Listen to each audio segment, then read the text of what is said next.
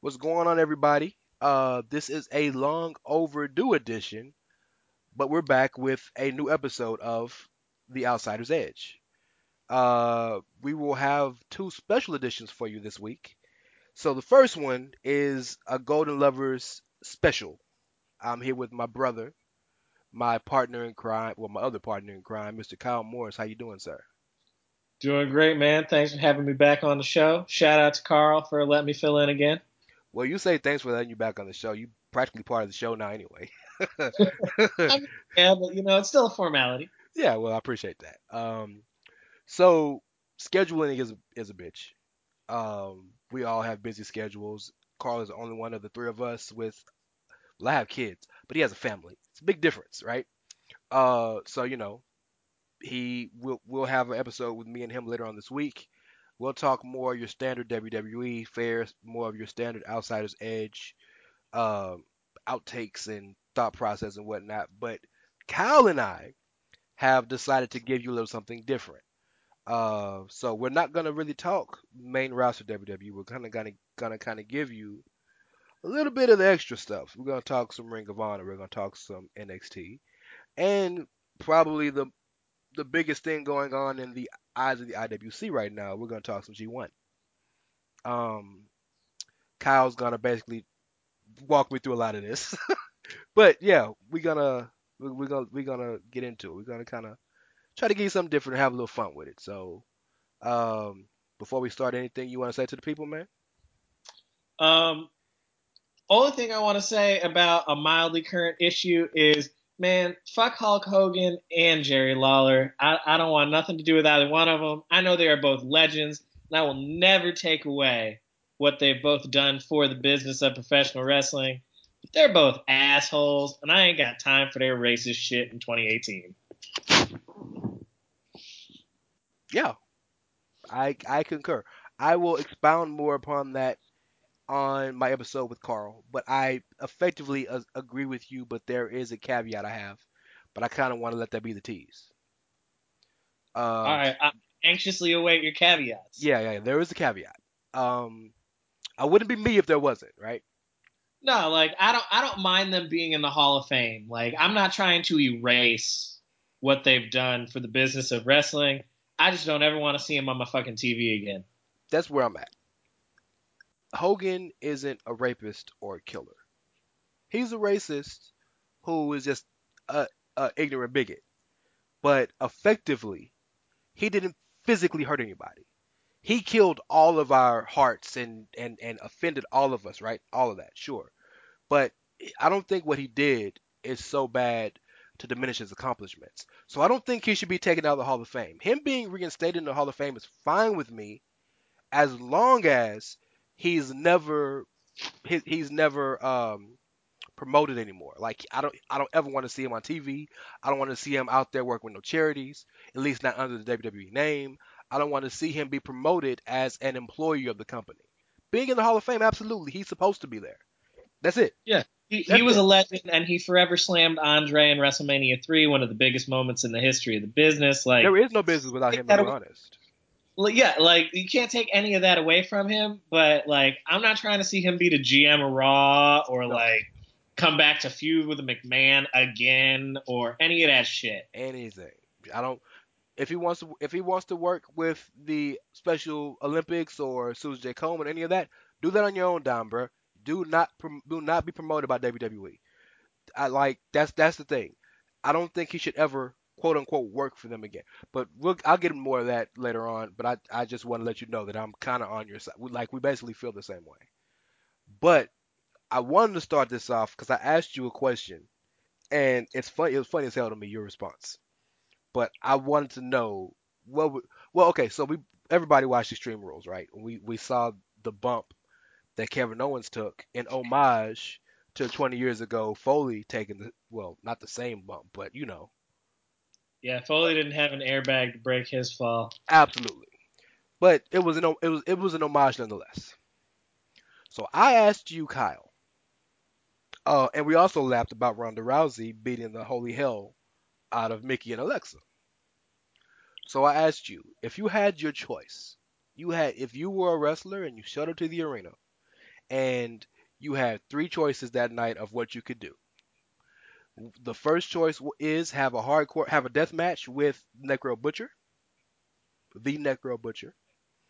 Two, have a cage match with Braun Strowman where you get thrown off the cage in fashion much like Foley or Owens did. Or three, have a shoot fight, have a shoot style fight is wrestling. So it's not going to be fully real, but you know, shoot style fight with Ronda Rousey. What would you pick? Man, I'm gonna let Braun throw me like a lawn dart. I don't have a death wish. Worst thing that happens to me if Braun Strowman throws me off the cage, I miss the table and break some bones. I've had knee surgery. I can handle another one. That's life. I, I value the use of both hands entirely too much to have a death match with Necro Butcher or a shoot fight with Ronda Rousey. The boy say he. I ain't with that shit. That boy say I'll take the time off. I'll take the injury or take the time big- off. I'm bigger than Ronda. Don't get me wrong. I know I'm a grown man and blah blah blah. Ronda's a fucking machine. She would beat my ass. We laugh at Ronda stand up because she's terrible at stand up and MMA. But forget but don't forget guys, she's terrible against the best strikers in the world. If it was me or Kyle, and I think I got some hands. I ain't no I ain't no boxer or nothing, but you know I can hold my own. Ronda would beat our ass. And then she rip her arm out of socket. And then she'll laugh at us. That's the thing. Like, ask these girls. If you don't connect on that first punch, she's gonna grab your arm and she's gonna break it. And let's not forget that she well, she's not a gold medalist, but she's an Olympic medalist in judo. She is a judo she's a judoka master. Yeah, So, like, yeah. I, I, and you know what? All the respect in the world to Mickie James right now because Mickie James is taking some savage throws. In heels, dog, in stilettos. like, In just stilettos. damn, Mrs. Aldis for the win. I, I love what's up. I love what people are are uh, calling her new character as uh, divorced mom cosplay. You know, Mickie's happily married to the NWA World Champion for another like Sure, days. but if you but if you shut up, man, for another few days. If you look at her standing next to Alexa, doesn't she look like Alexa's single mom who decided to come out and party with her daughter that night? to me, she looks like one of them characters from that country show Nashville, like one of them like sleazy country singers that's Connie just Britton. like Connie Britton. out for a night on the town. Well, that's that's very apro- apropos because she's a country singer and she's sang at, I think she sang at the Grand Ole Opry, but that's very apropos. Yes. Um, but I just found that funny as hell She's that you, most like cougar aged. dog, it's hilarious because you was like, throw me off that bitch like a lawn dart. I found I was dying when you told me that. I- d- dude, like it's the only sensible option. Necro Butcher wanted to cut his fucking finger off in a match. dog, have you heard the story? I don't need to hear the story No. because that's some crazy ass Foley shit. He want no no no that's not no Foley would never cut a appendage off, right? I don't know. He let that dude bite his ear off. Well, that was a, that was actually an accident, but it just he just went with it. Yeah, yeah. This dude said he wants to cut his finger off because he thought he could put it in some ice, go to the hospital, and have it reattached. The That's fine. forethought to think about That's all this. if Your immune system accepts it. But I'm but what I'm saying is, it's not only did he want to do the crazy spot, but he had rationalized it because he had already figured out a way to get out of it. Like that's the craziness, and I say crazy with the absolute utmost respect, right? Because I don't want that dude popping in my house and and fighting. And by by every by everybody's uh stories or admissions, he is essentially like a genuine Mensa ass genius. So you know, I'm not trying to diss the dude or nothing, but that is not that's not my life, dog. Nope. That's Quite that's not for possibly me. the only thing scarier than that is having to stare down an army of Tongans. So okay, do you want to get into the Tongan thing or do you want to get into All In? Because we're I mean, I feel like you they go hand in hand. So like, yeah, let's start. You know, what, let's start with the All In news. So we were talking about Necro Butcher. Yes, So we were talking about death matches. yes. Who do we know that is All In that also has a bit of a history with some death matches. He's a bad boy. Yo, Joey Janela starting off the show at All In, dog. Like I'm, I'm. That's a hot open. You, you, you're, that is a hot open. You're the All In guy. Like I'll catch it, but I'm, I'm not as hot on it as you are. You know, I'm WWE Homer, all this that, and the other. But that, that's lit. Like as the kids would say, because he is going to set their place on fire to start that show. And they're I'm- already going to be hot. The crowd's going to be hot, Kyle. He's going to set that bitch on fire when he comes. Well, I'm really looking forward to seeing who they put him with. That's a good. That's a good. That's a good question. Yeah. Who, who who would you from everybody that's been announced? Who would you throw him out to just off the top of your head? I mean, I don't. I, maybe Marty. No, wait, Marty's playing Okada. Okada. I keep forgetting that Marty is facing Okada because it just is Doesn't a match I put together in my head. It doesn't I, make any I think it'll be a great match, but I just keep forgetting that he's doing it. Um, I mean, they're planting the seeds like he might be going against the Bucks. The Bucks don't have an officially announced opponent yet. Um, yeah, but that'll that'll be one of the main events. joke their own show. Um, I'll throw a name out for you. Maxwell Jacob Friedman. Oh yeah, MJF would be a really good opponent. They could do well since MJF and um, I think it was Madison Rayne, right? Whoever his What- valet is. It might be Madison. I don't remember who. No, I, I I don't think it's like his assigned valet, but just to get all in, the two of them be Okay. um, oh Flip yeah. Andy and in tag Brandon. match. Yeah. So I was thinking, you know, if they got booked as a unit, you could do the two of them versus Joey and Penelope. Works for me. It it makes sense. Yeah, Makes and that would be a cool little intergender match to start the show, and you know, the crowd is definitely gonna be hyped for Joey, Oh, especially my after Spring Break was such a success this year. But then, you know, the one thing I appreciate about Joey is Joey is one of those guys that will kill himself just to get the crowd, not just to pop, but to get the crowd where he wants them to be. And I don't want him to do that, but you got to respect the guy that's willing to do that, right? Like yes, we just talked about Kevin Owens basically like sacrificing himself for the good of the, of the company and of the match and of all and for Braun and everything. Like Joey Janela's come from the same cloth that he will sacrifice whatever it takes for the good of the show and for the good of the match and for the good of the spot and for the good of the wrestler he's doing the spot with. Like he will lay it all on the line for that, and you you got to respect that. he's always ready to do business, and there's something to be said for someone who's always ready to do business. And he is the WWE champion still, so that's something. Well, and I think, you know, if he's still got the belt, I think the cool thing about the way that they're doing this show is I think they want those guys to parade these titles and like expose some of these indie federations as much as possible. Yeah, why wouldn't they? Uh, That makes perfect sense. I don't know if he would defend it. Oh, no. I'm not saying he's defending it, but just like bringing the bell, drawing attention to the bell, like giving the announce team the opportunity to plug the federations that these guys are working for. Speaking of announce team, did you see the announcement for the announce team? I did see the announcement for the announce team. Now, you know, one thing I got to say for this show is they've really done a great job of making both their Twitter feed and BTE like if you're going to be at all in, you need to be keeping up with both. Ba- Basically, yeah. Yeah, if you want to know what the fuck's going on, you need to be keeping up with both. It's a Uh, real grassroots type movement deal. Yeah. Um, so they announced they're gonna have they announced six people for Seven. basically product seven for the production team. Um, it looks like the announcers are gonna be um, Ian Ian and Excalibur. And Excalibur. oh and Excalibur, yeah. Yeah. And then the ring announcers are gonna be the Ring of Honor guy and Justin Roberts. Bobby Cruz. Bobby Cruz, that's his name. I never, I can never remember his name. I just remembered Justin Roberts. I was like, oh shit, Justin Roberts still announcing. Justin Roberts getting that payday, bro. Whatever he way he can get paid, he gonna do it. You know what? Good for Justin. I ain't mad at him. I ain't mad at anybody for keeping their hustle game strong. As an announcer, get your hustle on, dog, because that's not a job that seems to be in demand. But do your thing, big dog. Um, and Alicia Atout, the girl from um, Impact. Ambi, yeah, Impact now, but she did Ambi, whatever that is. And I don't- um, That is, I just know she works for Impact now, and I think she's gonna do like backstage. backstage segments, like the Renee Young role. Right, and um, your boy from old school WWF, uh, Sean Mooney, is the other guy. Yes, yes, they're gonna be doing the backstage stuff.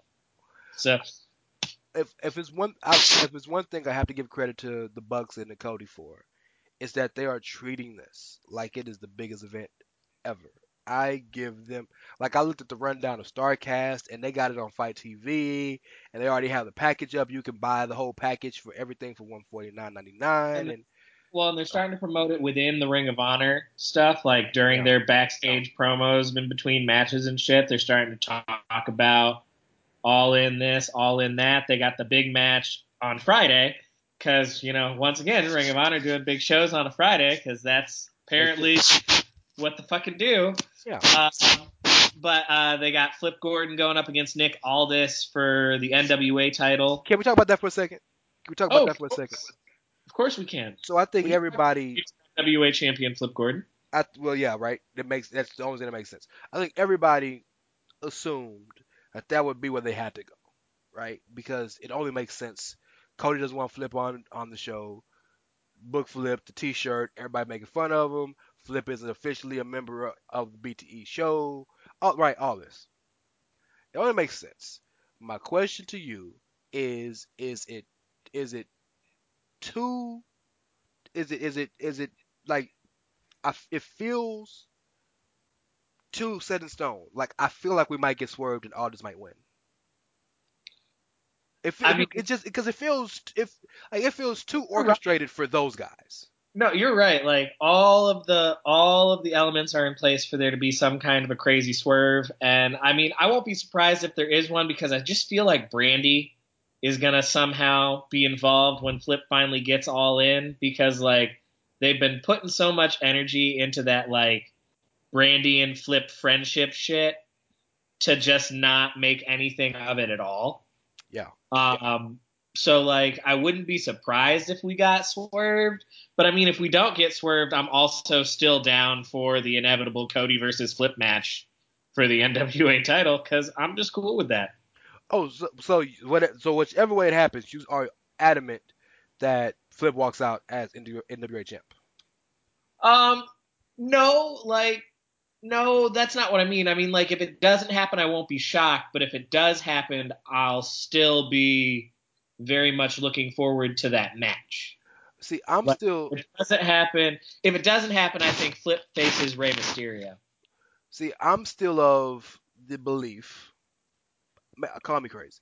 I just have no interest in seeing Cody Rhodes. I'm sorry, Cody and Nick Aldis. There's nothing about that that interests me. Titles or not, I don't care. There's nothing about that inter- that interests me.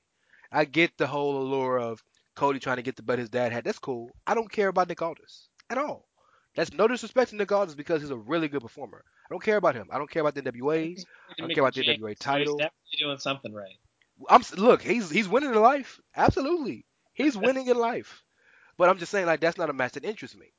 So it's disappoint. It would be disappointing if that's where we ended up. For me personally, now granted, I'm Well, not my- the target guy for all of it anyway. Well, no, no, because I I totally agree with you on this point. Like, and I like Nick Aldis. I was a fan of Magnus and TNA and blah blah blah. But I mean, Nick Aldis is real bland. Yeah, He's real bland. yeah, like. Um, so like I'm with you. Flip versus Cody is definitely the more enticing match. My bigger question is if Nick Aldis loses the title, is he no longer all in? Was the title booked for all in, or is he also booked for all in? Well, That is my bigger question. if you remember the press conference, they did announce one match, but they announced that the NWA title will be defended. They never said Nick Aldis will be the one to defend it. So I think that might be the case. Nick might not be on, Maybe not. and damn, that would suck for him. Yeah, that would. Because I feel like this is, if nothing else, the exposure. This is getting so much like attention within the independent wrestling community that the exposure alone is so worth it. Well, well, call me crazy, but and uh, this is how your boy, uh, this is how your boy is transitioning. Check, check, check out the professional journalist over here. But this all in feels bigger than it. It feels it's like the indie WrestleMania already, but it feels bigger than a Supercard of Honor. Like it feels like there's no other show bigger than there's no other show other than WrestleMania and Wrestle Kingdom that's bigger than All In. That's almost what it feels like. And maybe it's because we're in the midst of it, but it feels like that's the level because New Japan is the second biggest company, biggest company in, in Japan, second biggest company in the world, right? They, Wrestle Kingdom's been going on for decades. That is established. WrestleMania is Super Bowl level big, right? It's Yep. established. Well, All In is a confluence of every other company, right? and everybody working to well, and everybody working together, and just like indie indie shows like this don't normally have buzz the level of what we're seeing here. Like that's what's I think maybe, and maybe that's part of why it feels so big to us is Yeah, because as seasoned wrestling fans, we're used to indie shows being cool but not having this level of buzz. Like anybody who's a fan of pro wrestling outside of WWE at all and has even a surface level awareness of indie wrestling knows about All In and knows what's going on. And that's something we haven't seen in a long time. Well, most indie shows don't have the access to everybody that the Bucks and the Cody have access to. Well, and a lot of credit, you know, a lot of credit goes to Cody and Brandy Rhodes for using some of the name brand value that they had from when they left WWE to help platform a lot of these indie promotions. Oh, absolutely. Like Bucks have been doing it for a long time. I'm not going to disrespect the Bucks and pretend that they're not always championing sure. indie wrestling. But the legacy of Cody with his family and with being a WWE guy and not only a WWE guy but a successful WWE guy, absolutely. and him and him and Brandy using that like Rhodes family awareness of how to promote yourself. Yeah. But I think we but we would be remiss if we didn't thank the number one reason why all of this is happening, and that's Ring of Honor and Joe Koff. Like like don't don't fool yourselves. This is still a Ring of Honor show. You know? yeah, but you know why it's not a Ring of Honor show? You're Because- right. They're paying for a lot of this shit, but you want to know why it's not a Ring of Honor show? because the public Honor don't let it know. Never sell ten thousand tickets. Amen to that. Like, okay, so let's let's make this transfer real quick. Good luck, Ring of Honor, selling out eighteen thousand seats at Madison Square Garden. Honor ain't trying to do that shit. They're hoping New Japan will do that shit. New Japan could I- fill I- six. They could have filled ten thousand at the Cow Palace. And this no, isn't I'm not saying that's That's gonna not a diss. I'm not saying that. I'm Yeah. not saying that at all. The only chance it's got to happen is because they're doing it WrestleMania weekend. That is the only chance it's got. But I still don't think it's gonna happen. I don't see that show selling out, there, Yeah, it- it's just- not. especially because I don't think Kenny and the Bucks will be on that card because I think they'll be on uh, the card uptown the next day. Well, um, okay, so so let's go ahead and let's go ahead and make these predictions now because both of you, both of you and I said this. Kenny and the Bucks will both be at WrestleMania on WrestleMania. Hangman and Marty will both be at Takeover. I'm calling I, shit no, now. I did not. I did not say the last part. You I said that. last part. Yes. I think Hangman and Marty are getting left behind, and I'm okay with that because I love Hangman and Marty, and I'm all for them like owning the Indies. That'd be great. But um, I don't think they're going to NXT. That's on you. Marty is I'm, I'd be okay with it. Marty is a Marty Scurll, Marty Scurll, the villain, is a gimmick straight out of Vince McMahon's mind. That's the beauty of the gimmick. That that is a WWE gimmick through and through. That is something that Vince would have made for somebody. Yeah, I just hope he doesn't end up on 205. And I don't say No. that to disrespect 205 as like trash. 205 is not trash, but nobody cares about it. Like, It, it it it's not the okay. You would said that a year ago. You'd be right. There is a difference in it. The the the one problem with 205 is the location. If 205 was taped at Full Sail like NXT, it'd be a critical darling even- just as much as even NXT is. before, like, even not even so much location. If they taped, if they taped it before SmackDown instead of after SmackDown, I think that you'd have better it still crowds. works. I don't no, I don't think I don't think and okay, so this is I feel like now the WWE Homer has to walk into the house of the, the house of indiness, right? Forgive me for being this guy, But no, this is your this is your platform. I'll take back over when we talk to you one. but please let me tell me how wrong I am because I know you're gonna disagree with me. No, But- you don't know. I don't know how wrong you are because we haven't told me yet. the same problem that NXT stars have on the main roster, which is a lot of them, but the one main one is is the the fan base of those guys is a much smaller fan base than the wider WWE main roster fan base. Is the same problem with a lot of these cruiserweight guys. That's the whole reason that he wanted Neville and Enzo there because they were main roster guys who they thought could bring interest to that brand. So they're they're building interest because they're having critically great matches, right? Literally, that's it. I mean, they've they've I mean the angles are cool, but they don't really have angles. Hey, I don't like you, you don't like me, let's have a match. Like there's no real depth to their angles, which is fine. I'm not saying it's bad. It's fine. It's it's actually refreshing to have a just a, a strict a straight wrestling show. But so I don't think that the, yeah, the fans will like the matches, but main roster WWE is big on character work. And it's it's not that's not the be all end all like it used to be in 98 99 or 2004 2005 but it's still a major part of it and Lio Rush has a character right uh mustafa has a character who else has a character on that show I- My favorite cruiserweight for a better 205 Oh, Drew- live. Gulak. Right. But right now Gulak has kind of and Gallagher and Kendrick are great. I love them together as No, a team. no. We need hashtag Drew05 live.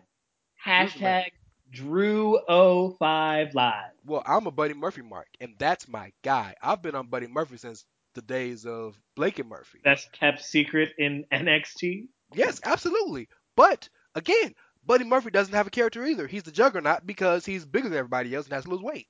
That's a character, but it's not a character. So what I'm saying is putting him in front would just mean that the crowd would pop for their for their spots more. But I don't think it would still lead I don't think it would lead to the interest as much as most of us do think it would. Is- I Okay. my point.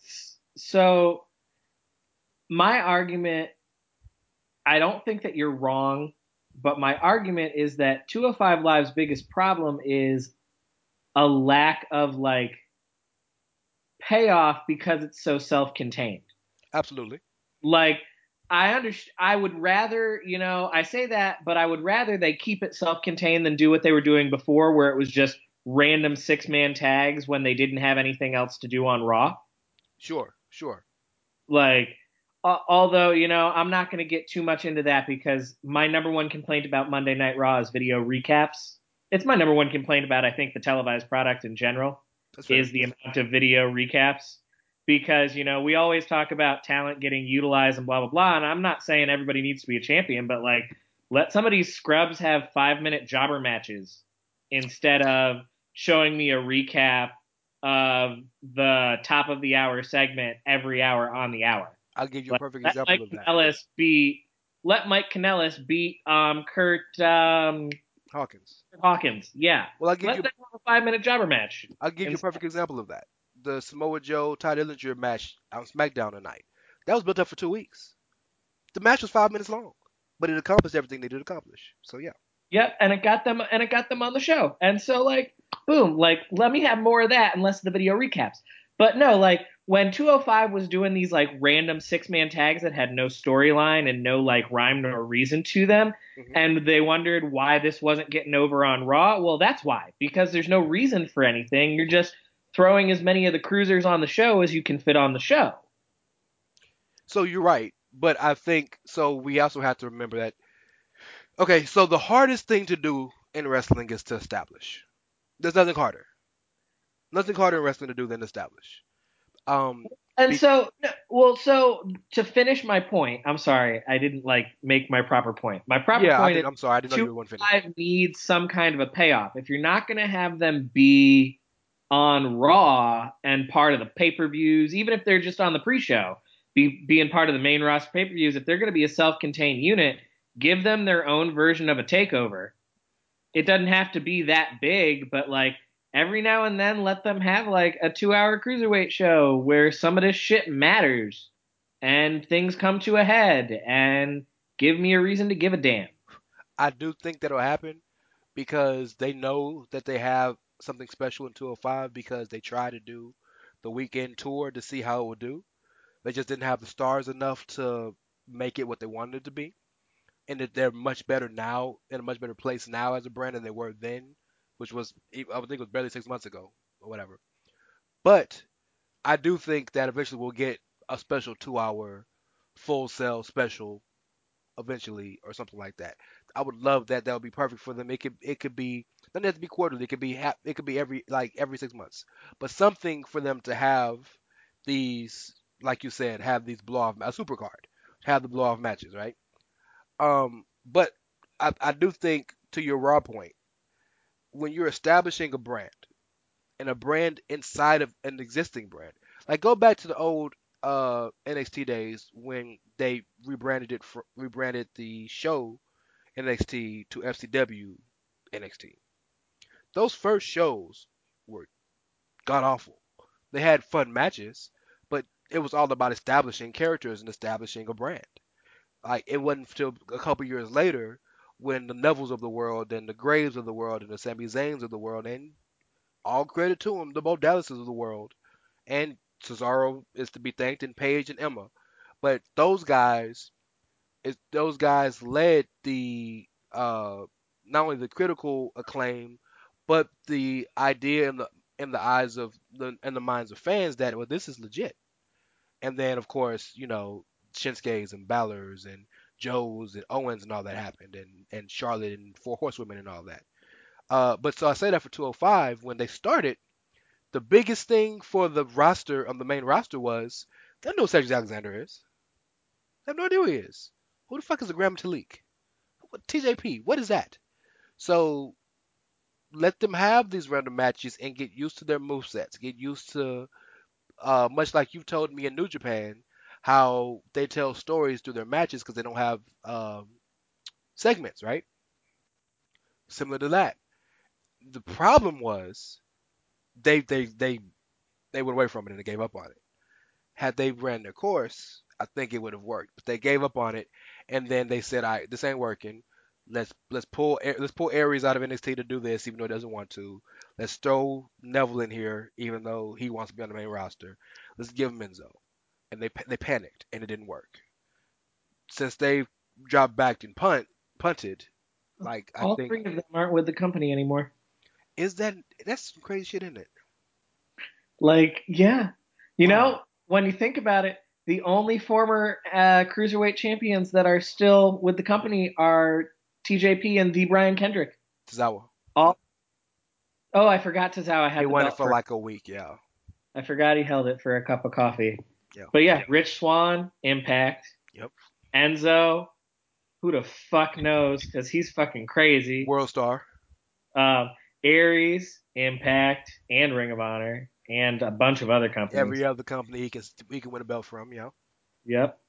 Um, and Neville is sitting at home, um, wanting to be released, but not getting it because they'll hold that contract for as long as they can. He need, but he won't quit. That's the problem. Oh, I'm not. I'm not absolving Neville. That's not what I mean. I'm not trying to absolve Neville. I'm just saying like those two sides are in like a never-ending. Oh yeah, He's just gonna sit at home, and they're just gonna hold the contract until they're not allowed to hold the contract anymore. that's the. But they'll be able to hold it forever because it's frozen. He owes so many dates, so they much like the whole Rey Mysterio situation. It's frozen, so until they come to some agreement of his termination, they can literally hold it for as long as they want, and it's fucked up, but that's legally within their right. Um, and I know this is way off from what we plan on talking about, but we don't have to talk about the Neville thing in depth or even at all. But I just know I've had this argument with people who feel like WWE is just fucking Neville over. Well, he needs to quit. He walked out. I, I don't understand this idea where somebody can walk out of their contract and people are like, oh well, he should he should have walked out of this contract. That's great. He signed a contract. Well, no, I, I think I think when people are making that argument, and, and I'm just speculating here, Sure. I, I think that the argument they're trying to make is that walking out is the same as quitting, even though it's not. Absolutely not. I, I, like, and the reason that it's not, y'all, is because walking off the job is something that your employer can fire you for. But if you've got a contract, you are legally required to give written notice for that contract to be terminated. Like that's how that works. You got to put in your notice. Okay, he walked off the job. If they don't want to fire him, then he has to write in and say, "Fuck y'all, let me go." Let me give you guys a perfect example for those of you listening who either disagree or don't understand. Cody Rhodes quit. Right? He wanted to quit. he wanted to be done being Stardust, and they didn't want him to be done being Stardust, and he was like, "All right, y'all, I gotta go." He gave his written notice and he quit. AJ Lee quit. Eve Torres quit. Lita and Trish Brandy quit. quit. Who? Cody's wife Brandy quit. Brandy quit. Right. CM Punk walked out. Stone Cold walked out. There's a difference. So like I under I feel where Neville's coming from in his issues, but if you that if you're that in your convictions, then quit. Is not that hard. You know, in fact, you've lost more by keeping this up than you would have by quitting. Yeah, if he'd have quit, he could be the Lucha Underground or Ring of Honor or He'd be working. or anywhere champion. He'd be working. Best of Super Juniors. He'd be working and getting paid. Like because because he's not working dates and his contract is frozen. I don't know if he's still cashing his checks. And if he's cashing his checks still, his downside checks, because you still get your downside, right? He's still cashing his checks. Then that further shows he's in the wrong because you still taking money from a company you don't want to be from no, be with be at no more. So, but that we didn't mean to talk about that because uh we wanted You to know, talk who'd Tonga. You know who'd never do that, Rit? Uh, Rance. Who? No, never do that? Tama Tonga. I was just about to say we want to talk Tongans every single segment. So, uh, Tonga never do that shit. man, look. Can I tell you a funny story about Tama Tonga before we talk about Firing Squad? You can tell me any story about Tama Tonga. I'm always down to learn more about Tama Tonga. If you don't, if you guys listening don't know, because I know Kyle and I have a different. I mean, we I have we have the same. Kyle's my brother just as much as Karl is, so we have the same rapport, but we talk about different things. But every time Kyle and I talk, in this is personally or on or on a podcast form, we gush over the Tongans. Like we love the Tongans like it's nobody's business. But um, the night of the G1 special, I was at a homeboy's house watching UFC. The night Brock Lesnar came into the cage and pushed DC and all this stuff. I was In the night, watching that. a wrestling angle on MMA. Yes, absolutely. Yes, uh, UFC WrestleMania 39 or whatever. Yes. Mhm. Um, but of course, the, I had interest of what was happening in the G1. At least I had interest for what was going to happen with Kenny and Cody. Everything else, I can wait. And someone, t- and in fact, it was Caleb who texted me and told me the Tongans turned on the Bullet Club. So of course, forget. No, they did. They didn't though. The No, Bullet Club turned on the Tongans. Well, you have to understand, Caleb is, you know, Caleb doesn't understand because he's too busy watching Impact. right. Well, shout out to Caleb. but anyway, um, so instantly, me and my, so of the five guys there, three of us are wrestling fans, two of us are diehards. My other guy is, I mean, well, he's a diehard because he goes to the shows anytime he can, but he doesn't watch New Japan. But me and my other boy keep up with it at least, watch it to keep up with it at least. So uh, we're talking about it, we're looking at all the clips and stuff, and I found a, uh, let's see, a GIF of uh Tama after he had beat them up, walking out, you know, with his little flossing little move he does, right? And I showed it to my homeboy who doesn't watch New Japan, and his direct quote was, "This is a direct quote." Oh yeah, he's definitely killed somebody before. Definitely possible. Tama Tonga is an Air Force veteran. That's definitely possible. Can I can I tell you something that that Rance would you would never probably never ever hear Rance say again? Mm.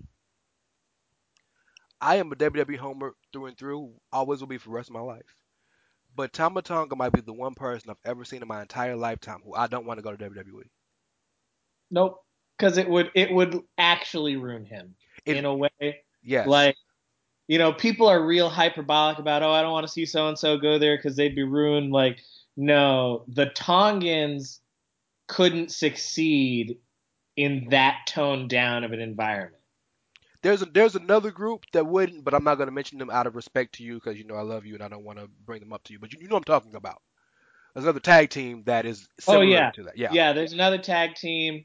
Um, they're a bunch of inbred redneck hicks from Delaware. Um, Sandy Fork. Yes. I'm and- not going to say their names. To quote Bad Luck Fale, fuck them, fuck them. Out of respect, out of respect to my co-host and my brother, I'm not gonna give them the pub. Oh, we can name 'em. Oh no, we can name them. well, We're talking about the Briscoe brothers. I ain't got no time for the Briscoe brothers. I ain't got no time for their backwoods homophobic bullshit. well, tell them how you really feel. Tell them how you really feel. Fuck them. but the Briscoes are the only other act I can think of that are similar to that in that. They couldn't do it in Yeah. that down of environment. Their gimmick is so dependent on them being able to a be really hardcore Yes. and b curse a lot. Not only that, but the actions Tama does, the grabbing of his crotch, and the, he just And flipping the bird, like yeah. him and his brother both. Like Camacho left, and Tongaloa is way better than Camacho. He's not riding to the ring in his bicicleta. He's like giving people like the the. He's like doing the Italian thing with the arms and shit. Like Yeah, the Tongans are amazing. And when Nico when Hikuleo comes back healthy, that's only just Haku is such a great dad. Can we talk yes, can we talk about the fact that Haku was father of the year? Like such a great fucking dad. All three of them kids incredibly successful. Two of them went to college, the other one in the Air Force. Like just incredibly fucking successful. Not to mention that Tama and Hikuleo, who are blood brothers, are not his children. He Yeah. they are his his uh, nephews. Something happened to their parents and he adopted them. Yeah, they are his they are his wife's nephews. Well, they're his nephews too, but Sure. through hi- via his wife, and he adopted them when they were very very young. Um, in fact, Tama Tonga and Tongaloa are actually the same age. See, now I did not know that. Tama is Tama is a little bit less than a year older than Tongaloa. Wow. But yeah, they're all they're practically the same age. Um, but yeah, he's he's definitely father of the year. And another person I wouldn't fight. Braun could throw me like a lawn dart off the side of the cage before I went toe to toe with King Haku. Oh no, but see, that's legendary though. Like people who don't know wrestling know Haku. Yeah, I, I, mm, nope, I'm not that brave. When when you when when when you're a man who gets so angry you've bit off you've bitten off a human nose, I don't think you want no smoke with this with this gentleman. No, and like you know, it was funny. Ta- uh, Tama Tonga put this thing out on Twitter a couple days ago, talking about three of us took down eight of them, referring to that beatdown. Yeah, And I thought to myself, yeah, but one of y'all was Haku, so that's like that doesn't count. that's like six people right there. You and your brother really only needed to take down one person each, because Haku Oh. alone is good for six, especially because four of them dudes are cruiserweights. This is a good point. And to be fair, Chase and Yujiro didn't see it coming. The other two, the other ones did. Chase and Yujiro didn't see it coming. Man, Chase got a raw deal. They betrayed his Tongan heritage. Okay, so let's let's break it down. Let's break it down. By now, I'm sure if you're listening to this podcast, you know that after after Kenny and Cody had their uh, match for the IWGP Championship, Heavyweight Big- Championship, at the G1 Special in the Cow Palace in San Francisco, um, uh, the Elite, original Elite, Kenny, uh, Nick, and Matt Jackson, all were celebrating the win, and the Tongans came out, the Tongans being God, Tama Tonga, Tongaloa, and their dad Haku, who wrestled on the show with them to celebrate, but ended up beating them down, drug them back to the ring, beat the holy hell out of them, uh, and one by one, uh, they came, they came to help. Uh, Hangman Hangman. came, then Marty came, and then God bless Chase and Yujiro, who rock with the Bullet Club OGs. They've been with them the entire time. Yep. Like you just said, Chase is convinced he's Tongan in real life. Uh, but Betrayed uh, Tongan heritage. so, and the reason that Tama gave for beating the hell out of Chase and Yujiro was that the issue is I'm just explaining this for people who don't know. So forgive me for doing the exact same thing you hate on WWE, which is recapping. Forgive me. Um, but uh, Tama, Fale, Fale, who made the call, but wasn't even there, and Tangaloa felt betrayed by the elite, Kenny and the Jack and the Young Bucks, because they had kind of turned Bullet Club into something it wasn't, made a parody of it. They had the nerve to uh, create a, a, a mini group inside of the Bullet Club, and Bullet Club is family. And Act- They had a leader right, because they've been very adamant that none of them are better than any of the others, and like he even made excuses for why um, Finn and AJ at times had been leaders just because they had been the most successful, so the rest of the group propped them up. It wasn't that they were better Yep. than anybody else, it was just looking out. And in fact, in that same interview, said that they knew what was going down. It's like, oh yeah, we talked to Finn and AJ and Karl about that shit. They knew about gave that. him they gave him the okay. They said we were doing the right thing. I love it, dog. And we have to remember that yes, Doc, Gallows, Nick, and Matt technically can be considered originals, but they wasn't there when it started. The night Bullet Club started, it was Finn, Fale, Karl, and Tama. That was it. So of course Tama and Fale are gonna feel a certain way because they're the true heart of the Bullet Club. They've They always Yep. believed in the Bullet Club and the Bullet Club ideals and whatnot. Um, Well, even to the point where, and I know this a lot of this was storyline, but even to the point like when the elite were going through the cease and desist, and they can't do the too sweet anymore, and they can't do this, that, and the third. The Tongans were like, man, nah, fuck that. We still too sweet. We like, we still Bullet Club for life. You can't come after us. Fuck that. We ain't in no cease and desist. Yep. And I mean, and by the way, children would never be in a cease and desist. no, Ain't no lawyer telling Haku what to do. oh God, no. They what you know what they would do, right? They would they would send Roman and the Usos to go talk to him. Polynesian solidarity. Absolutely. Well, I mean, the Tongans and the Samoans are all related in some kind of way, and I'm I'm not saying that that's because it sounds racist until you look at the history of their families and you see that they're all Oh, yeah. really I- kind of related in some form or fashion. Tama Tonga and Troy Polamalu could be twins. It's cool. Oh no, they're absolutely twins. Like you've never seen them in the same place. No. Mm-mm. That's Uh, why Tama Tonga didn't become a big wrestler until after Troy Polamalu 2010 retired. because Troy, yeah, Troy retired and he's secretly living a double life. That's also why Troy was one of the best safeties in NFL history. How could Haku's son not be an elite hitter? And think about it. Uh, Ta Tama has an epic beard. Polamalu was absolutely clean shaven. You don't think there's a Mm. reason? Well, and he's always wearing the face paint just to throw you off the trail. I'm telling you, man. Like, look, look read into it. But but if you have the chance to to read that interview, it's on with uh, I think Jesse Barrasso at uh, but it's Sports Sports Illustrated. It's so illuminating because it's absolutely storyline, but it makes everything comes together. The point where they said Chase and Yujiro, we wanted them to rock with them. We didn't have any issue with anybody else except for Nick, Matt, and Kenny. Marty and, and Hangman had made their had made their choice. Chase and Yujiro, all they had to do was come out there and stand with us, and we'd have rocked with them. But they decided to to help them, and we have respected Cody. Cody was the one person that we had rocked with. We had been watching them forever to say, like, "We're gonna be with you, dog. We we rocking with you. We're behind you because it stood up to Because- Kenny. And he was saying all the right things. You think you're better than us. You're Yeah, stealing a moment. Blah blah blah. And, And so we Cody had gave him the chair and Yep. gave him the opportunity, and then he made his fucking bed. Yep. It- And you know what um, Cody's mistake was? That? He didn't hit Haku with the chair first. Oh, absolutely. Like I don't. He went for Tonga and Loa like that's the move. No, you hit Haku first. Speaking of that in BTE, and what the fuck's Haku's problem? What the hell is Haku's problem? Um, look, man. I am so invested in the Tongans and Tama Tonga, and so while we're talking about them, we can talk about G1 because I mean that's the Well, most the, relevant there's been storyline developments related to it. So, like, Absolutely. First night of the G1, um, A block, for uh, Hangman Page versus Bad Luck Fale. Yes, And that match ended in a disqualification.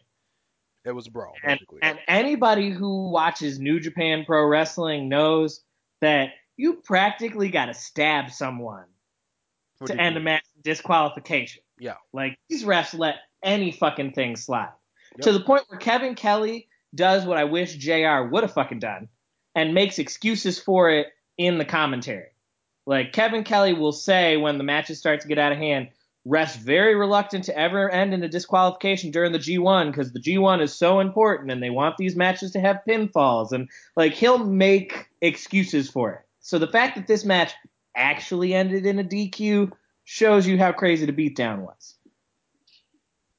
Absolutely. Yeah. Keep going, please. Well, so then night two, well, night two, Fale beat Okada. Mhm. Um, with the, or this was actually night three, but second night of A block action, Fale beat Okada um, with the bad luck fall. Um, gave a hilarious interview afterwards, talking about fuck the elite, fuck Okada's pants, Fuck the balloons. yeah, fuck the balloons. Tongalo in the background, fuck them shits. It's, great stuff, man. And uh, T- Um, Tama and Kenny are both in the B block, Tama and Kenny are both in the B block. Uh, and they're scheduled to wrestle next week. oh, and Ibushi is also in the B block. Yes, because Kenny and, and Ibushi have to wrestle at um, what's the hall that Ibushi got banned Budokan. Yeah, it's gonna they're they're gonna wrestle that night in Budokan. Yeah, which is gonna be a hell of a match because Oh, they haven't they haven't I'm- wrestled since before Kenny was a Bullet Club member. Yeah, Right? this is the first. Well, this is the first one-on-one for them since like the old Golden Lovers. Oh, right, because that's what got them banned in the first place. Yeah, like this is the big like this Yeah, is big. Um, but they're all in the B block, and then Hangman and Fale are both in the A block. Um, I think the biggest crazy takeaway from they've done the first three nights of action. The crazy thing is, I'd have never believed that both Kazuchika Okada and Minoru Suzuki would be 0 2 after the first two nights of block action. Suzuki, I can understand because Suzuki basically just essentially exists to get other people over. Yeah, but the people that he's lost to in the first two matches were That's true. Tanahashi and Togi Makabe. Yes, that is true. Well, okay, you talking about that? How about Toru Yano out wrestling Zack Sabre Jr.? Yeah, but I've been telling you this for years, man. Toru Yano can go. The comedy character is just a thing he does. I and, and Josh has told me that. Jeremy's told me that. I, so you're right. Like, but yeah, it's one thing to know it could happen. It's another thing for it to happen. yeah, people forget that because, well, a lot of people haven't seen it because he's been doing this comedy character forever. But if you're new to New Japan, like, don't be fooled by the water spitting and the screaming and the taking off the turnbuckle pad And the DVD. and the DVDs. Don't be fooled by the t-shirts and the DVDs. Toru Yano can go. He used to be this like sadistic bad ass motherfucker and then like toned it down. So I wasn't surprised to see him go with Sabre. What a good match that was. Um, my unexpected highlight match, if you didn't see the first nights of the G1, and I, it's totally understandable. If this is your first G1, don't feel bad if you don't watch every match of every night. It's so Because- much action. Yeah. Yeah, like the G1 is a marathon for hardcore fans. So don't be intimidated by that. But um, I highly recommend from night three Hangman Page versus Michael Elgin. I've heard great things about that. Yeah. That was a really good match. Um, less surprising, but also great. Naito and Omega had a good match. Well, yeah, Uh, but I mean, look at the two. yeah. We we expect that. Switchblade Switchblade had a really good match with Okada, and it's really important match Yes. because the storyline that they're pushing through the G1 this year is Switchblade trying to take over Chaos. Well, you say it's push they're pushing that through the G1. I told you the second that he joined Chaos to fight the Bullet Club, this was gonna happen because he said in his promo, "We're gonna fight eventually. I'm only with y'all because I need help. Like I oh, don't this want to rock bound with to y'all." happen. It's it's the genius of the way that New Japan tells their stories. They book these things months and months and months out. Yep. Um, but I'm more interested in what the result of this is going to be in terms of are members of Chaos going to fall in line and Okada's out of Chaos, or Well, is Jay White going to get his ass beat Bullet Club style and pushed out of Chaos? well, can, can a uh, can a marginal New Japan fan give his opinion? Always. So it's very clear Okada has something has changed in him since he lost the title. He's yelling Scooby Dooby Doo. He's coming out with balloons, and I think he he's already changed. he's ever been. Yes, he, he's so happy he doesn't have to carry the company anymore. he's not the rainmaker anymore. He doesn't want to make it rain anymore. He just he wants to have fun. Um, but Jay White is, is more serious. But I want you to pay attention to one one minor little detail. Everybody in chaos is essentially losing in the G1. Have you noticed that? Ishii's Sure. losing. Um, is Makabe still part? Is he part of chaos? No, Makabe is um, independent. The members of Chaos are Yoshihashi, Yeah. Uh, Goto. Goto, uh, um, uh, Okada. Switchblade, Okada. I mean, I- Yeah. Well, I, I, I mean, I, I know most of them. I'm confused with Makabe because I know he was Great Bash heel, but since they broke up or the other guy got hurt or something. Makabe is one of he he's a he's part of that like Tanahashi crew of like not really affiliated with anybody. Right, right, right, right, right, right. Um, uh, but That's why a lot of times when he does the tags, he's with a young lion. yeah, uh, Honore, right? Yeah, well, Makabe also does a lot of the training work with the young lions. Okay. Um, but I think, that, and of course, everything in New Japan is for a reason. You got to give them all the credit in the world for that. But it's gonna be something. that- It's gonna be something to notice that you're supposed to be our leader, and you lost the title, which happens, right? People lose, but you didn't lost your ever loving mind. And here is this other guy out here trying to take everything seriously. I think Okada will be excommunicated from, uh, from Chaos here soon because I think Okada and Jay White is your match in the Tokyo Dome. Well, what I will say is it's been really interesting because um, Kevin Kelly, one of Kevin Kelly's partners for the English commentary for the first three nights has been Rocky, Romero. Rocky Romero, also And- part of Chaos. Yes, and listening to Rocky's commentary, anytime they ask him about, yeah, so what's going on with uh, Switchblade and uh, Okada, and what's going on with this whole Switchblade saying you're either following him or what? Like he says this is his chaos now. What's up with that?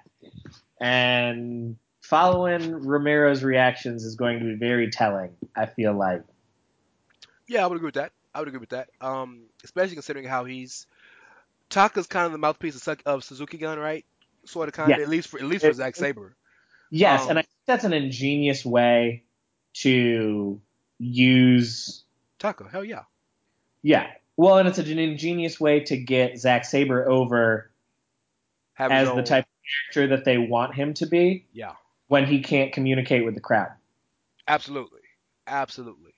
Um, to endear him to them, to them essentially.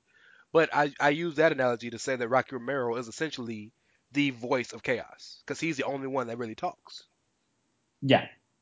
right? For the I'm- English audience, he is definitely sure, but I mean, The- even that stable. even in interviews, if we're not talking about the press conferences, none of them really talk outside of Goto, but he barely talks himself.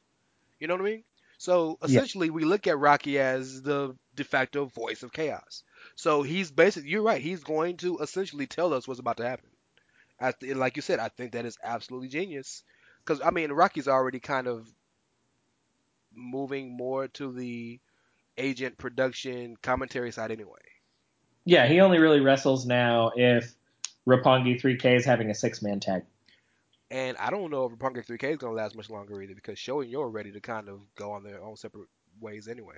That's bad for Yo. Yeah, Yo. yeah, but then me and you Show both have the, show is the talent there. He is. Well, he's yeah, he's the Michaels and Yo is the Jannetty, but Yo will still have Oh, oh, I mean, if Desperado and and Bushi still have, you know, Oh, Yo has a place. Yo Yeah. has its place. But Every think- stable needs its cruiserweight fall guy. absolutely. And me and you both have said here not too long ago that uh we're we're we're definitely running out of of junior tags. But if you look at the the scope of junior heavyweights, singles guys, Hiromu's gonna be gone for a while, right? Me and you both think Kushida should either go to Ring of Honor or move to heavyweight or whatever it is. But take those two out. The the cupboard is not as strong as it used to be in that division. Well, no, because and a lot of that is you know the precedent of juniors moving up to heavyweight. So many of the juniors have moved up to heavyweight that they haven't really replenished with new juniors. Right now, you've really outside of the two you mentioned, basically you've got Ishimori, Osprey.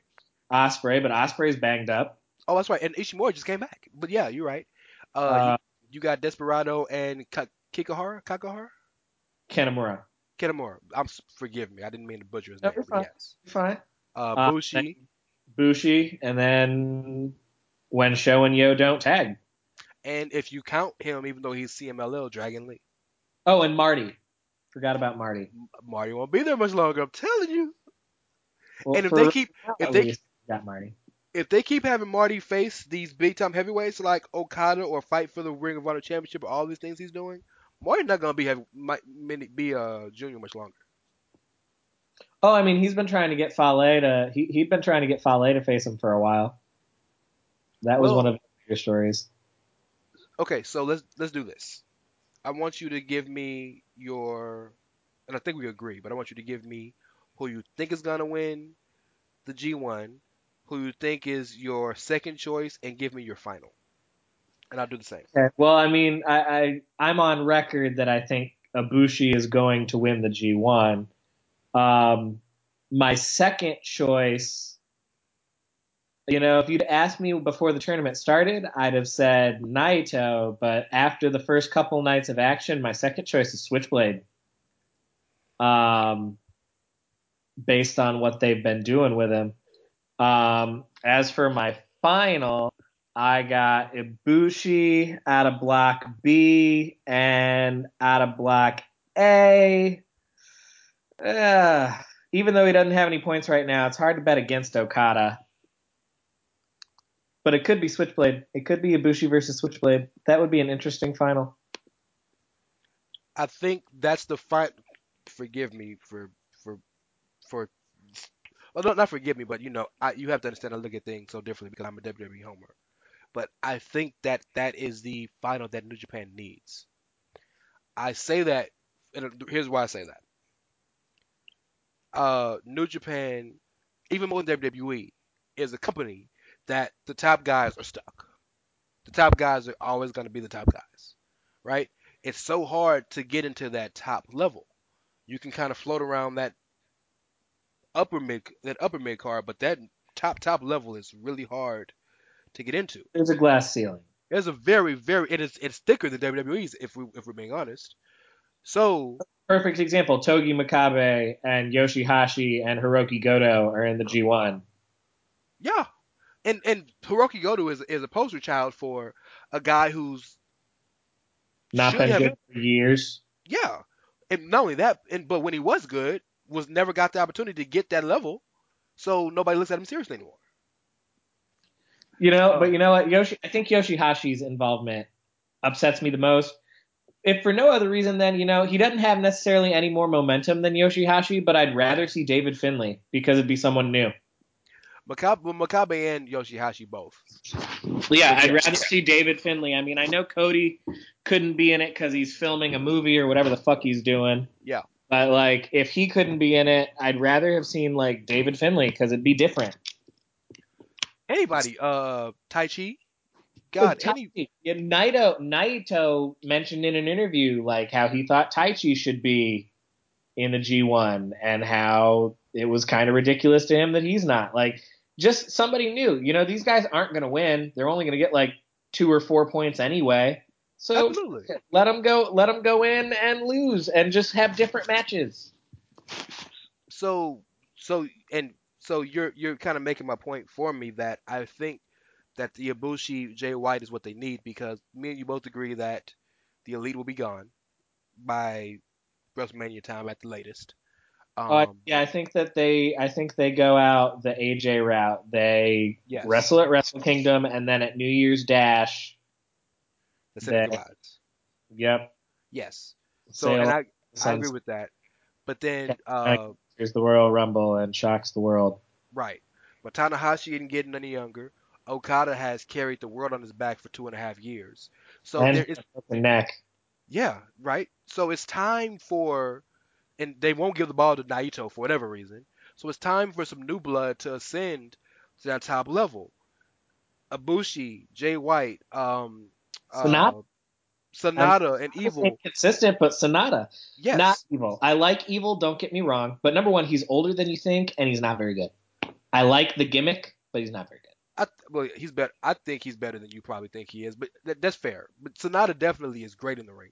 Uh, uh Juice Robinson, um, uh, yes. Yes. Sabre. Robinson. um our favorite guy Tama Tonga. Like it's time for some new Kushida, but it's time for some new blood to start making up this newer. And you, I'm, I'm not saying get away from what what's brought to the dance. Like it's okay to still have your top guys as your top guys, but let's let's mix it up a bit. You know? Well, well, great example from night one. It's okay to have Tanahashi still be in the G1 because he's the ace, but lose to Jay White and give Jay White that big rub. Absolute, which is why I agree with you 100% that it's going to be Ibushi and Jay White in the final. I would say to look out. The A block looks. If Okada's not in the final, then it looks like a, a guy who's going to get a lot of points. Surprisingly, is going to be Hangman because he already has, I think, six. He hasn't lost yet. Oh, he's only got two. You get two for a win. He got two. He won against Fale. He lost against um, Elgin. So he lost to Big Mike. yeah, he lost to Big Mike. He Okay. beat Fale. Okay. Uh, great match though. Like he lo- he won in a loss. And when I say that, I mean like Japanese crowds are notoriously quiet and respectful. The Japanese crowd was chanting Hangman Page, wow. like screaming his name in that match. wow. That that's a yeah. Japanese crowds are notoriously quiet. For them to do that for a gaijin, like Hangman has endeared himself to the fans so far in the G1. Um, but I don't think he's going to get a lot of points. Who will get a lot of points deceptively because he always gets a lot of points is Fale. Fale gets double digit points in the G1 every year. He never wins the block. he gets Yeah. like points every year. I, that's always funny to me, and I love Fale, but that's always interesting to me. Yeah, I mean, you know, Tongan power, man. Hell yeah. That's his cousin. Um, we wanted to talk a little NXT real quick, but we but uh we needed to we need to mention the uh Ring of Honor New Japan. Uh, we talked about it a little, but we didn't really go in. Did we go into it enough? I mean, I think we both got our main, we both got our main point across because we talked about okay, they're gonna finally go in the Garden. They're gonna be there WrestleMania weekend. You know, neither of us think that they're gonna sell out. My one caveat is the only chance they have is because it is We did talk. WrestleMania weekend. Yeah. And there will theoretically be enough people with as many people as they're going to have in MetLife Stadium. There are enough wrestling fans to sell out the Garden and probably Barclays because that's probably where they'll do Takeover. So there theoretically are enough fans to do it, but I don't see it happening. I just don't. Ring of Honor really needs to step its game up. And I mean, you, you're notorious Well, for being the the Ring of Honor truther. But that's the problem. Is Yeah. it's Ring of Honor. They're not pulling their weight. And if you're right, if your prediction is right, and Hangman and Marty go with the other guys in the Elite, and they go to Takeover, that's gonna gut Ring of Honor. If you take away the Young Bucks, Page, and Scurll, that guts the upper mid card of Ring of Honor. It does, but let me let me but let me play uh devil's advocate. Sometimes the best thing to happen to a wrestling company is when their backs are not only completely against the wall, but they've lost everything. For example, the catalyst for W for WWE get off their ass and really become what they needed the, for the Attitude Era to come was everybody leaving. Hogan, uh, Savage, Hart, Piper, Nash, Hart, Hall, like, all this right, and and and Michaels essentially left because he got hurt, and they had to push the younger stars. They had to make new guys. They had to change everything up. Well, You know, And- you know, you know how Ring of Honor could make this a good thing. To piggyback off your statement, if all these guys leave, they need to whip into their pockets and piggyback off that Sinclair money, and they need to sign like Matt Bloom and David Starr and Joey Janela and some of these indie guys that are lighting up these indie feds. When he says Matt Bloom, he means Matt Riddle, guys. Uh, you knew what I meant. Damn it. But yes, Matt- you're absolutely right. Be- because so the funny this is what this is what's hilarious to me. Evolve and WWN in general are getting the guys essentially Ring of Honor should have. Absolutely. Joey Janela should have went from GCW and from CCW. That's that's the that's the mid level to Ring of Honor. But no, he went to he went to WWN. Matt Riddle should have went to to Ring of Honor instead he went to WWE. Like so these people are I don't know if David Starr even has a contract to anybody or Maxwell Joseph Friedman. David. guys. I think. Well, I think both of them are with MLW. Well, Maxwell Joseph Friedman is yes. MJF is with MLW, but that's a new thing. That just happened this year. David Starr also does a lot of shit in Britain That's true. because he does that sexy star tag team with um, Sexsmith.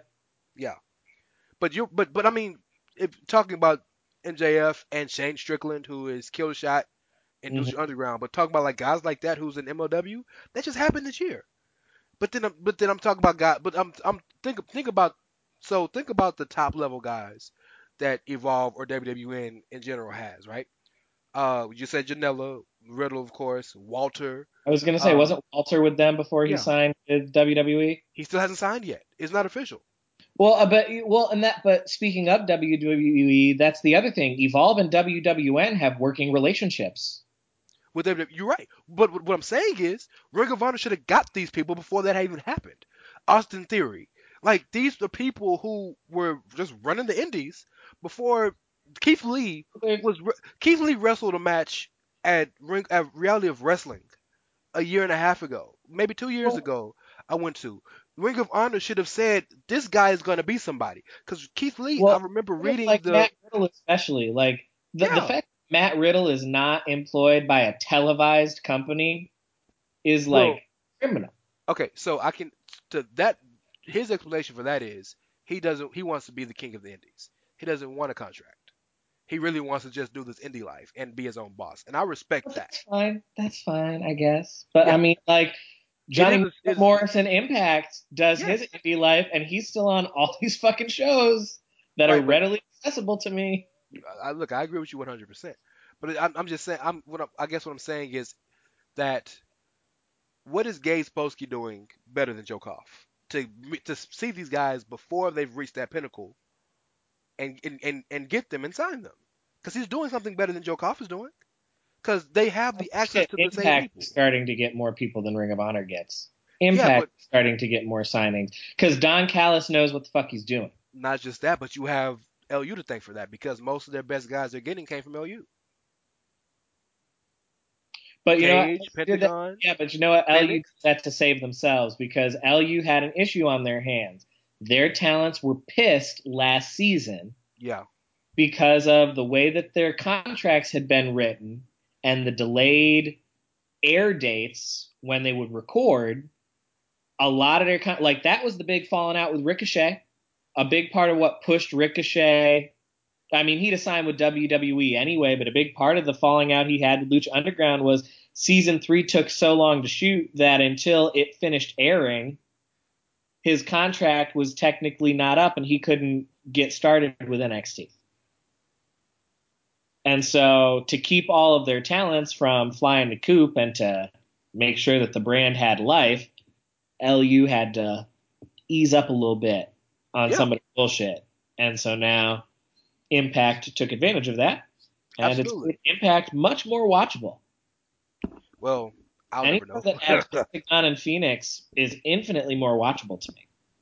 well, this is true because they're they're great talents, but I mean, I'll never know because I'm I'm not gonna watch Impact. But God bless them. Um, look, more power to them. But I just, it's just a travesty to me that all every other company is signing all the best talent, but Ring of Honor isn't. But they have the most money, have the most money available. Because Ring of Honor's same, because Ring of Honor's in the same place, right down to shitty production values. Ring of Honor's in the same place as a company that they were in ten years ago. Like Impact, for as much of a joke as Impact is, they've got better fucking production values, and they've gone bankrupt like six times. Not only that, but they will definitely sign the hot act. Well, they'll sign the hot act, but I'm talking. I'm just talking simple production. You're value. right. No, you're right. You are Like- absolutely right. Impact was in Chapter 11 bankruptcy, had to relocate to Canada to save Anthem production costs because Anthem's a Canadian company. That's why all their shit's in Toronto and Ottawa now, is because now Impact's based out of Canada, which is fine. But the fact is, this is a company that was in dire straits and they got better production values than a company owned by Sinclair Broadcasting with billions of dollars.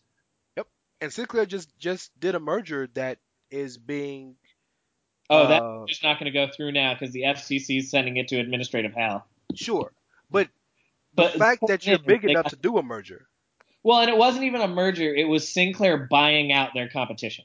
Like, and that's why the FCC is getting on it yeah, because that's what it is. Yeah. But yeah, the fact that they're so big that they can just say, "Fuck it, I'm gonna take these guys over," and yet this wrestling company still has 2006 production values.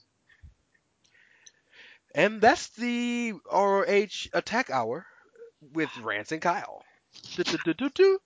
Just our usual disclaimer: we don't hate Ring of Honor. We don't. I am an Honor Club subscriber. I don't despise Ring of Honor. I despise the fact that they refuse to grow as a company. I want them to do better. I Yeah. am a, I am a WWE homer through and through, but I I love wrestling, so it's cool to see other companies do well. But I just don't, for the life of me, understand why this fucking company. Can't. No, Get- they're they're essentially stuck. Like they're genuinely stuck in the mud. Like they're they are stuck because Yeah. we are we are on the verge of having main events for pay per views with Matt Taven versus Flip Gordon, and I'm cool with that. But that's with everybody else out here. That's that's not what they should be doing. But it's also their own fault that Matt Taven versus Flip Gordon isn't a big enough match because Yeah, Matt 'cause both of them Taven should be a bigger fucking star. Yeah, both of them have star potential, absolutely. I mean, So- Flip's still early in his career, so I understand it with him. But Matt Taven should have been a bigger promoted star for that company. Was Matt Taven in the original uh, Kingdom? Yeah, hi- the original Kingdom was him, the Bennetts, and Adam Cole. Because Mike Bennett and Adam Cole were um, tag team champs. That's crazy. They were IWGP heavyweight tag team champs, I want to say. Or maybe it was junior heavyweight. Either way. It might have been Juniors because remember, um, uh, the Time Splitters had it for a while. Like a whole Oh, bunch of different teams fucked around and and and traded that belt. Let's uh let's talk some NXT before we get out of here, man. Um, NXT is, as you know, is my favorite wrestling in the world. Um, Well, I mean, NXT provides a combination of all the good things about all of the federations. There's incredibly high quality in ring action and a commitment to characters and storytelling. So look, I've been needed to talk to somebody about this, and I, I talked to Clive about it for a few minutes, but uh, it wasn't it wasn't verbally; it was through text message. But I need to talk to somebody about this.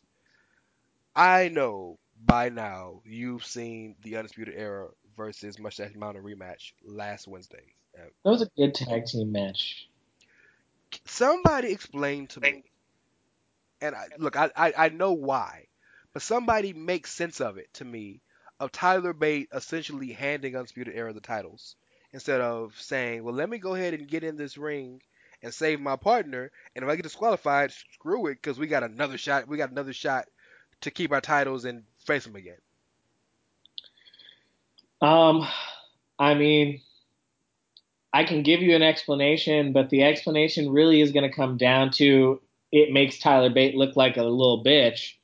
But um, Right?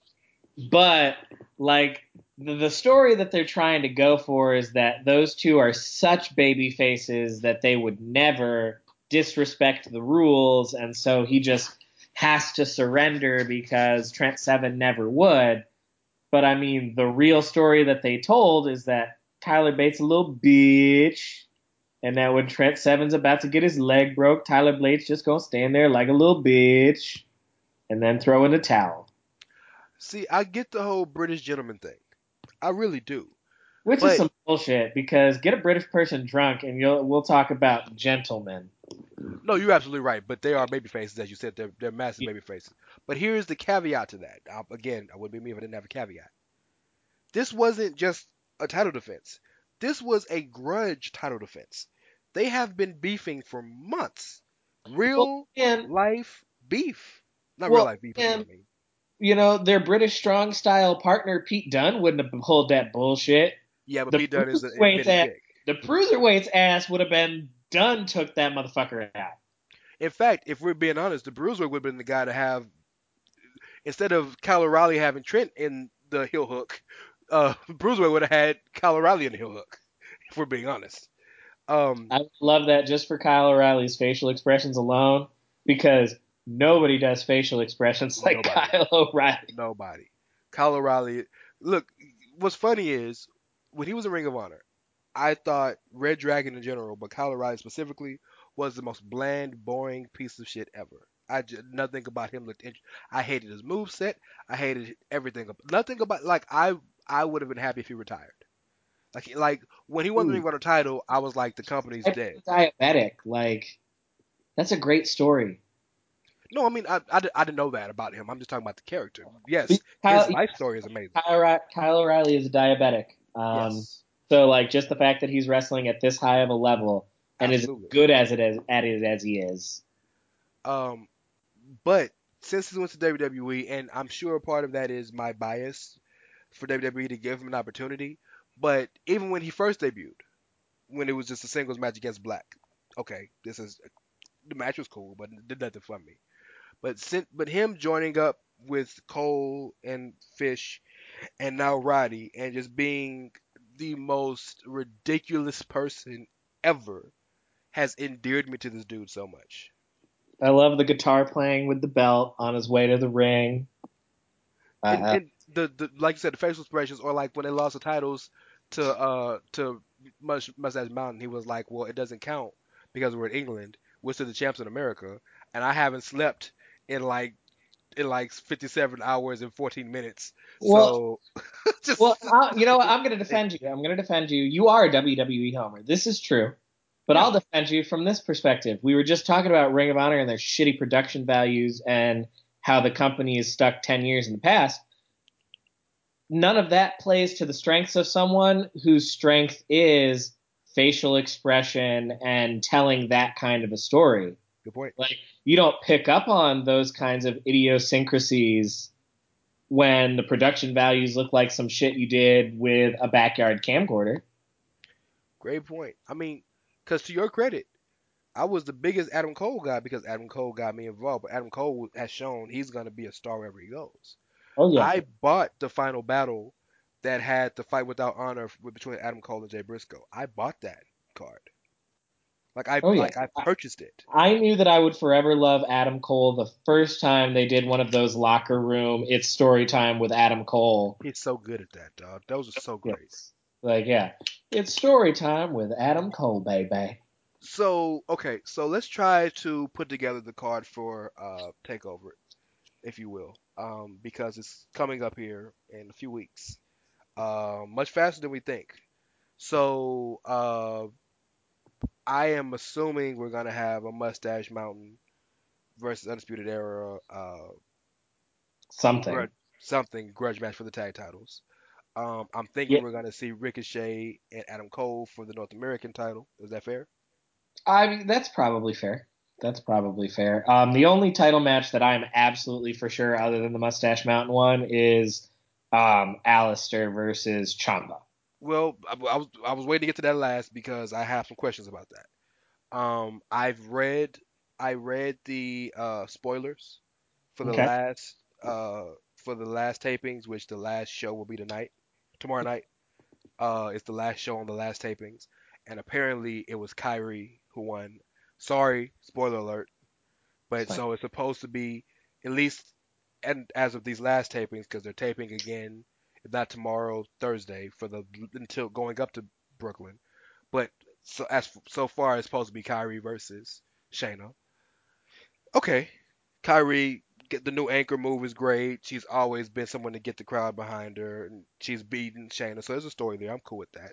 I mean, Um, as far as I'm concerned, that'll be a good match. But as far as I'm concerned, it's on hold until Bianca is involved because that's my new favorite female on NXT. Well, here's the thing. I don't want Bianca. NXT. I don't want Bianca involved until Candice or Dakota beats Shayna, because Bianca needs to be the bully to take it from them. Oh, but I mean, and I loved, I loved that video promo that they did with her talking about why the hell would I be scared about some bitch who can't get out of her husband's business and, And some crazy ass fangirl. I loved how she was like, she was about to say some some female. she called herself. It just made it even more real. I loved it. Yeah. Uh, Um, and that was real life on the honeymoon. Like that was real life from the boat. Bianca Belair is a future star. Like, Oh my God, yes. She she's Yeah. gonna be. and that that's a gimmick. That's kind of like Sasha when she was the boss. That's It's the kind of similar, yeah. gimmick where it'll succeed. It'll translate in a way like she's charismatic enough that she'll find a way to get herself over. You know what I love? You know what I love about Bianca, and this is this is this is forgive me in, in my in my uh my heterosexual desires, but I love when Bianca does her little uh hood rat little dance. Like that's sexiest shit to me. When she when she gets the stank face and just pops her hands and just shakes like that's the sexiest stuff to me in the world. Like I like I love well what I love about Bianca is, you know, she's one of the rare women who uses the power game. oh my god, yes. Set is so power based. She The does clean and jerk she does with them. Oh my god. Chyna. Like, I mean, she's not as big as Chyna, but it reminds me of Chyna in terms of she's doing gorilla presses and military presses. Her Dog, is an alley oop power bomb. Like, dog, she cleans and jerks people. yeah, Like, like, the deadlift she does, or whatever it's called. I'm not a bodybuilder, but you know what I'm talking about. When she Yeah. grabs them from the ground and just, my God. and you don't see that with the women, and it's even better because she's she's like solid muscle, but she's not bigger than all the other women. So you don't expect that looking at it. And what that's what makes that so great is it also allows her to sell for the other women because she's not considerably bigger than they are. Realistically, yes. She's just really fucking powerful. She she had a match with Dakota Kai that was on the quote unquote pre-show, but the after show of take the past takeover, hmm and she picked Dakota Kai up for a vertical suplex, and she slingshotted her off of one of the ropes, and she put her back up, and she walked to another rope, and she slingshotted her, and picked her back up, and walked to the third rope, and slingshotted her, but Dakota jumped out of it. But it was all it was all span about 45 seconds, and I'm watching, and mind you, I'm jaded. I'm 30 years old. I've been watching wrestling for over two quarters of my life, at least 20 plus years. So I've seen everything you essentially think you can see, right? I was in awe. Like that's one of the most awe-inspiring things I've ever seen. Forget a woman. If Bobby Lashley did that tomorrow, I'd be shocked. Oh, yeah. just Power game is always impressive. Oh my God. Okay, but yes, we both agree that Bianca should will be the star of this eventually. But I would like to see Shayna's story end to a real like a real baby. Whether it's Kairi, whether it's Candice, whether it's Dakota, I would like to see it into a real baby. think they're gonna hot shot Shayna to the main roster? Shayna will be on the main roster before um before uh WrestleMania. Absolutely, yes. Well, I wouldn't, but I wouldn't consider before WrestleMania hot shotting. I'm talking like, do you think they're trying to like pull her ass up Oh no, in the short term? no, no, no, no, no, no. I don't I don't think so yet. Uh, no. Be, plus, you also have to remember Marina and Jessamyn Duke are have signed, so there's still something they can tell with those three. I mean, Um, I think that the story to tell with Shayna, like you were saying, have a babyface go over her. The obvious story to tell is Dakota Kai overcomes her fear absolutely. of Shayna Baszler and finally reaches that mountaintop. And then Bianca Belair beats the dog shit out of Dakota Kai. I would love that too, but if you watched last week and saw that conf- that confrontation between Her and Candice. And Candice, and we know, and, and one here's the difference I between mean, Dakota Candice and will be forever over because number one, Candice is great, but number two, Yes. she's Mrs. Gargano. Well, no, no, no. Johnny is Mr. LeRae. Right. You know, You're I'm with that. I'm with that. I, you know, I fucks with Candice going back to World's Cutest Tag Team. So I'm like, saying, right? Like, get that. That's one. That's real talk. Like, Candice is. those of you that aren't familiar Yes. with Candice's outside work, like, just watch the Bucks versus the World's Cutest Tag Team. Yeah. One. Like that, Yeah.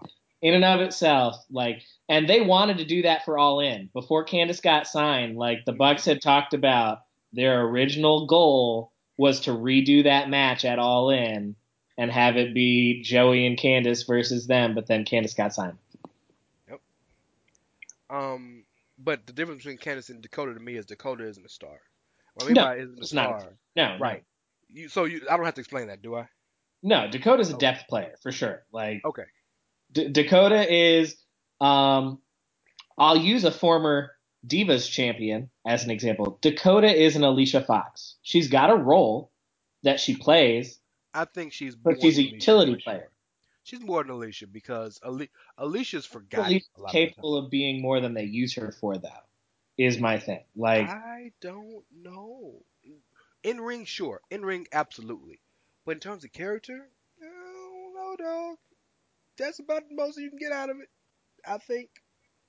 I think Alicia is in the ring, and in the ring, she's definitely not the same. She's definitely much better than this person about to say. But in terms of importance on the roster, her and Rosa Mendes was like neck and neck, dog. Oh, Alicia, like she ain't shit on the roster in terms of the roster positioning. But what I meant is, Alicia ain't going nowhere. She's been there forever. She's always found a way to find herself a spot. I don't think because I, don't see Dakota Kai. You know, if we're talking main roster, like that's a character that's going to get lost real fast, real fast. Yeah, on that, But that's a character that's going to be slotted behind. Not only is she going to be slotted behind the, the girls that are total packages, she's going to be slotted behind the Carmelas and the Alexas that are better characters than they are wrestlers. Not to shit on them, not Well, to shit on them because I don't hate them as much as a lot of the IWC does. I see exactly the purpose that they serve. Mhm. But like a Dakota Kai is going to forever be behind a Carmella because Carmella's a character that's interesting. Absolutely. Um. So yeah, so that's that. But let's get to this. Let's get to this main. This this uh not main event, but this uh NXT Championship feud. So Ciampa and uh Aleister are supposed to wrestle not this Wednesday, but next Wednesday, I think, right? Can we talk about how Ciampa is really exposing Aleister Black's weaknesses? Ciampa's not exposing them. Aleister Black's weaknesses have been glaring the moment he smiled like a little kid when he beat Andrade. Like, Yeah, has shown like- that he is a chaser and not a champ. well, yeah, and I agree with you that Aleister Black's weaknesses have always been obvious, but Ciampa is exposing them, I think, to the wider fan base. Like, maybe so, maybe so. I've I've noticed I, it for a I. I don't disagree with you that Aleister Black's weaknesses have always been somewhat glaring, and they're the same weaknesses that anybody who doesn't ever fucking talk is going to have. Eventually, they either have to fucking talk or they have to be interesting. Well, Aleister was interesting until he talked. The darkness, I think the darkness gimmick works if you stay fucking dark. But when he talks, he talks like a normal human being. But if you're going to have someone do that kind of a gimmick and you want them to stay dark, then they've got to have a mouthpiece, which is fine. Okay, Cool with you you're absolutely right because we are in an age where you can't nope you can't not talk. You're absolutely right. Can I give you an I can I can I throw a name out there for a perfect mouthpiece for him? Sure. You know I love managers, so sure. James Mitchell. Father James. It fits Father right. James. It does fit. Does Father James still do his thing? Like he old as fuck. He came back and did I something mean, with the Abyss a couple years ago in NXT. TNA. Like you could do it in NXT because you know Paul Ellering proved a lot of times the old guys will do NXT work because it really only requires them to work like two days a month and then a takeover every now and then. And and, and, and and here's the thing, Aleister is not a bad talker. The problem is the stuff Aleister says doesn't match the gimmick. And you know what I put that on though? You know what I put that on though? Hunter, I put that on the constraints of WWE's promo style because of the way that they like even in NXT the way that they script out what you're supposed to say and how you're supposed to say it it comes with the baby faces it comes across so much more inauthentically because it's a lot easier to fake pettiness it's a lot easier to fake hatred it's a lot easier to fake heel tendencies than it is to fake these like goody goody cookie cutter shits that they always have the baby faces cut. so you're you're you're absolutely right. That is a problem that they've had for over a decade. But with Aleister, I don't think that's the case because his his material isn't standard WWE fare. It's definitely different, but it just isn't matching him. And then his delivery doesn't match. And okay, let me give you an example. When Lars Sullivan opens his mouth, do you you see this big hulk of a man, this this massive, essentially this this this six foot two, six foot three, three hundred pound muscle, right? And he opens his mouth, and you hear you hear that I'm it, it, doesn't match, right? It's essentially the same thing with Aleister. You have this guy who's essentially a walking demon, right? He's the the the the mix between good and evil, but walks on the dark side, right? He's like a Grim Reaper esque type character, right? Who's dark and is and is is always fighting his demons and this that he, he fights his demon so much he had his demon tatted on his back, right? And all this stuff, sure, okay. And then But he his talks. voice sounds like Clive without the accent. Yes, it just doesn't match. It doesn't match, and that's not his fault. like European Clive. That's not his fault. It's not his fault. You cannot help what your voice is. That's not his fault. But I'm just saying. So if we know that, don't change the gimmick because it works for him, and he You has know- to talk, but he needs to have something You know different to could have made it work better? You know, it could have made it work better. What's that? He's Dutch. Let him just speak in Dutch and have his manager be his fucking translator. Well, uh, if Because- he had a manager, then clearly the problem would be fixed. I'm assuming. Well, doesn't yeah, one. yeah. What I'm saying, but what I'm saying is, okay, so his voice sounds, di- yeah, but Dutch is such a harder sounding language because it's more Germanic. Mhm. So it would make him sound much more like demonic-y. And so then the manager could really serve more as like the go-between, you know, kind of like when Armando Estrada would talk for Umaga, and Umaga would just like ramble incoherently, and then Oh. Armando would step in and be like, Haha. yeah, that I kind of got you one better. Um, the Authors of Pain talk in Albanian and um, Selmani is Albanian. Akam is Punjabi. Um, they talk in their native tongue when they beat people up, but but then Paul Ellering was talking normal. Or when they cut promos now without Paul Ellering, they'll say something in English and then spit that hot shit in Albanian or in Punjabi. So um, yeah, I, I absolutely agree with that. But it just it finally hit me with the problem with Aleister is. Aleister's gimmick is that he's supposed to be demonic, right? Or de- uh, essentially, right? hmm But he but he acts like a goth. That's the problem. Yeah, he has no powers. He's just got a really. He's kind of like Finn. He's got a really cool entrance, but he doesn't have the demon. and and I don't know how you rectify that because I I think the gimmick is great and it'll, it'll get over like hotcakes on the main roster, but there's definitely something missing. And when you have a nuanced top of the top of his of his craft character like Tommaso Ciampa uh, uh, against you, Best heel in wrestling. see see the the beauty of what Aleister's had to deal with is Aleister really jumped. Like Aleister really took that leap when he fought Velveteen, and that match was that match was more We about talk about how he has had some great people to fucking feud with. He's had Go great from feuds. Andrade to Velveteen to Adam Cole. To Adam Cole, now you're fucking rocking Yes. Ciampa. Like, Absolutely. So he's and and and put Lars in there. And while that's not the, the match that the IWC wanted to see, but I mean, you find out he has that broken fucking jaw. Like, at least that makes that kick make more sense. Well, turns out I hate to I hate to you know show that there's no rabbit in the hat, but his ch- his jaw isn't broken. They they made that up, and he's they have him off selling it. His jaw really isn't broken, but it just was a better story. Yeah, sorry. Still, I feel like still the story's still great. Um, but so they're but they're wrestling in a couple weeks. Ciampa and and uh and Almas. Very clearly, uh, Gargano's gonna interfere in this match. So I don't know that we're getting Tommaso Ciampa versus Aleister Black at Takeover.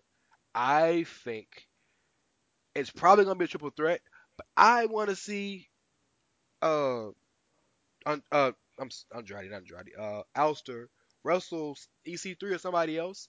Let Tommaso and Gargano be done. Give them Hell in a Cell. Give them three stages of hell. Something to end this for good, so they can be done with each other and move on. Because they need a definitive finish in their feud. Unless you want to put them with other people and draw this shit out to WrestleMania. But this is the last Brooklyn. Go all out, right? You better go all out. This is where it all started. If you want to talk about NXT really catching fire. Absolutely. Um, but so that's why I'm confused, because because everything is leading towards triple threat, and I would love that. But the problem with the triple threat is that much like the triple threat in at WrestleMania 20 with Michaels, Hunter, and Benoit, Benoit was the odd person out. Champion. The story is about Two guys other- who hate each other. yeah, and he's just the third wheel. Absolutely. And he's a hell of a third wheel who happens to be the champ as well. But I would much rather Andrade who not damn Andrade. I, I'm sorry. I got I got almost on the brain. Tranquilo. Um Alistair. Aleister Black, thank you. Uh I would rather him get the not only the moment but the platform he deserves to defend against in a one on one or his own feud, even if it is a triple threat. That that, that involves him and strictly him. You know what I mean? Well, I, I mean, you know, the one thing I want for Takeover, it's not going to happen because takeovers are so formulaic. Is I I would love to see them break the formula this time, just because it's the last Brooklyn. Um, but they won't do it. There's a formula. There'll be all the titles on the line, and then there'll be a grudge match, and that's that's Takeover. By the way, Takeover is extra hour now, so it's not gonna be five matches anymore. They'll probably add about two more. you know, I'd be fine with that because it would be different. Like that's what I'm saying. Like the takeovers have fallen into this formula. Like the matches normally deliver. I'm not saying that takeovers suck. That's not what I'm saying at all. It's just like the formula is predictable. They will have at least three title matches and they will have one, maybe two grudge matches. Well, but it's changed now because now we have four major titles. Well, now we have four major titles, but uh, and, unless all four titles are on the line at Brooklyn, they've not all been defended on one show. No, they have not. You are correct, but I uh what was the card at the last takeover takeover Chicago? At The last takeover, it was the tag titles were on the line, the women's title was on the line, the NXT title was on the line. Then you had Dream Ricochet and Ricochet. That was the Uh, that was the other one. Yeah. Okay. the Dream Ricochet, and I forget what the fifth match was. I do too, but I remember I, I do remember that there was one other match that Cole didn't wrestle because this match was big enough. So okay. That's right. Um I I remember now, yeah. Um I this is all I know. I can't wait to read the spoilers and see what they have cooked up for the next few weeks before Brooklyn because like one of the highlights of of my month is the night NXT does their spoilers, uh, does their tapings because like I love reading it and seeing the craziness that, that they've decided to do. Then it's just it's it's it's almost as interesting as watching to me because like you said, NXT is truly the the truly all the best things of all the companies. It's the grandiose, it's the grandioseness, if that's a word, and the the sports entertainment of WWE. It's the uh, everything matters and the uh, and the uh, in ring prowess of Ring of Honor, uh, not Ring of Honor, of New Japan. Uh, it has all the top indie guys. Like it really is the best of everything. Oh, I agree. Like I, I, I totally agree. I am very interested to see what the card's going to be, because this is the last Brooklyn for a long time. Because uh, SummerSlam's not in Brooklyn next year. Um, no. well, I shouldn't Now- say for a long time. now- They'll do another one next year at WrestleMania. That's what I'm about to say. Now, so before we get out of here, I can see Hunter saying, "Well, they're in, they took the Garden from us.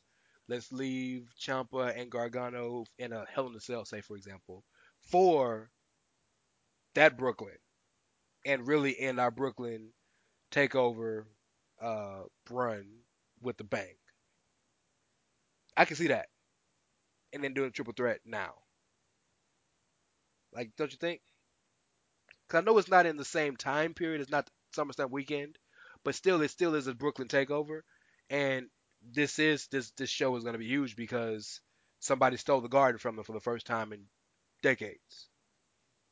I mean, I can see them going real hard at Takeover for WrestleMania weekend because I do firmly expect it to be in Brooklyn because with the Garden hosting the Ring of Honor New Japan show, the only other Coliseum aside from Barclays in New York is Nassau on Long Island, and they damn sure ain't running a show at Nassau Coliseum. Right, but it was always going to be in Brooklyn because they were going. They don't run TV at the Garden anymore anyway because it's too expensive. But they're going to do Raw and SmackDown and Hall of Fame at the Barclays, so of course they're going to do Takeover there. Yeah. So, I mean, I can anticipate them going big, but they always go big WrestleMania weekend for TakeOver. So, They do, but what I'm saying is Gargano Ciampa, most people expect to end now because it's the last official Brooklyn takeover. But we have this other Brooklyn takeover, which is now of heightened importance because of the Garden takeover, like real life takeover, not takeover show. So maybe they push that finale to that show, possibly. I mean, it's a possibility. I, I won't say that it's not a possibility. I don't pretend to know what Hunter's thinking, but he's earned the benefit of the doubt. So, I'll, I'll give it to him. I hear you yawning, man. I'm getting sleepy too, man. Let's get on out of here, brother. Uh, tell them where they can find you. Um, you can find me on Twitter. I am at Dr. Schmores. That is capital D as in doctor and capital S as in s'mores. No periods, no spaces. Uh, and of course, you can find me at It's Rey Cash, R E Y as in Mysterio, C A S H as dollars. Um, I will be on Ricky and Clive tomorrow. Uh, we are doing an Extreme Rules review. So, uh, Ricky is on vacation this week. They can't be in this, apparently, they can't be on the same podcast at the same time because three weeks now, either one or not, neither of them. But, um, yeah, I'll be on this week, and then Rick, you'll be back next week. Um, and then you will have another episode of The Outsider's Edge next week. I mean, not next week, but sometime later this week, probably Thursday, uh, with me and Karl. So yeah, you're gonna get your if you missed me, you're gonna get your fill of me. Um, but yeah, uh, before we go, man, anything else you want to tell the people? Anything else on your mind? Um, no, I, shout out again to Ricky and Clive. Ricky thinks I'm trying to take over his podcast, but he's going on vacation, and I'm not the one guest hosting. So I know what's up with you, bro.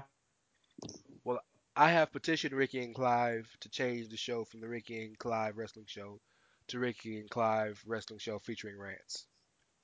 I'm on there so much. I mean, you know, it's fine. We'll all just get together and do a big mid-year show, and we'll be the coolest mid-year show on the Social Suplex Podcast Network. And nobody will get a word in edgewise because five people talking on a podcast is hell. Well, five people, and three of them are you, me, and uh, Brian. Ooh, good luck with that. Yeah. And Ricky talks more than all of us. yeah, but like, you know, in our defense, they're British, so like we can always just talk over them, and they'll just politely take it because they're British. Dog, Cloud does that so much. Brian, like when I talk to Brian on the pods, like he just be letting Ricky just go, and I'm like, bro, you were talking. It's okay. Go ahead. Nah, man, it's British. Like British people are very weird about their social conventions. There's a whole Netflix series about it. It's called Very British Problems. So that's so so you're now you're explaining to me why Tyler Bate did threw fight through the towel. Yeah, That's it's weird, weird British social conventions. I mean, you know, ten points for Gryffindor. you know, I finally did uh one of those things. Apparently, I'm a Ravenclaw. Oh, that's cool. I'm a Hufflepuff. Okay. I still don't know what the other ones mean, but I just know it said I'm Ravenclaw. So yeah, I'm going with that. Ravenclaw is the smart house, Hufflepuff is the loyalty house, Gryffindor is the bravery house, and Slytherin is the douchebag house. Ma- Well, okay, makes a lot of sense. Perfect. Uh, so there you go. There's your Harry Potter for for uh you guys if you wanted that. Have a good night. Thank you for listening, and uh, we will hear from you again. We will talk to you guys soon, and must mean soon, like probably tomorrow. So uh, yeah, take care, man.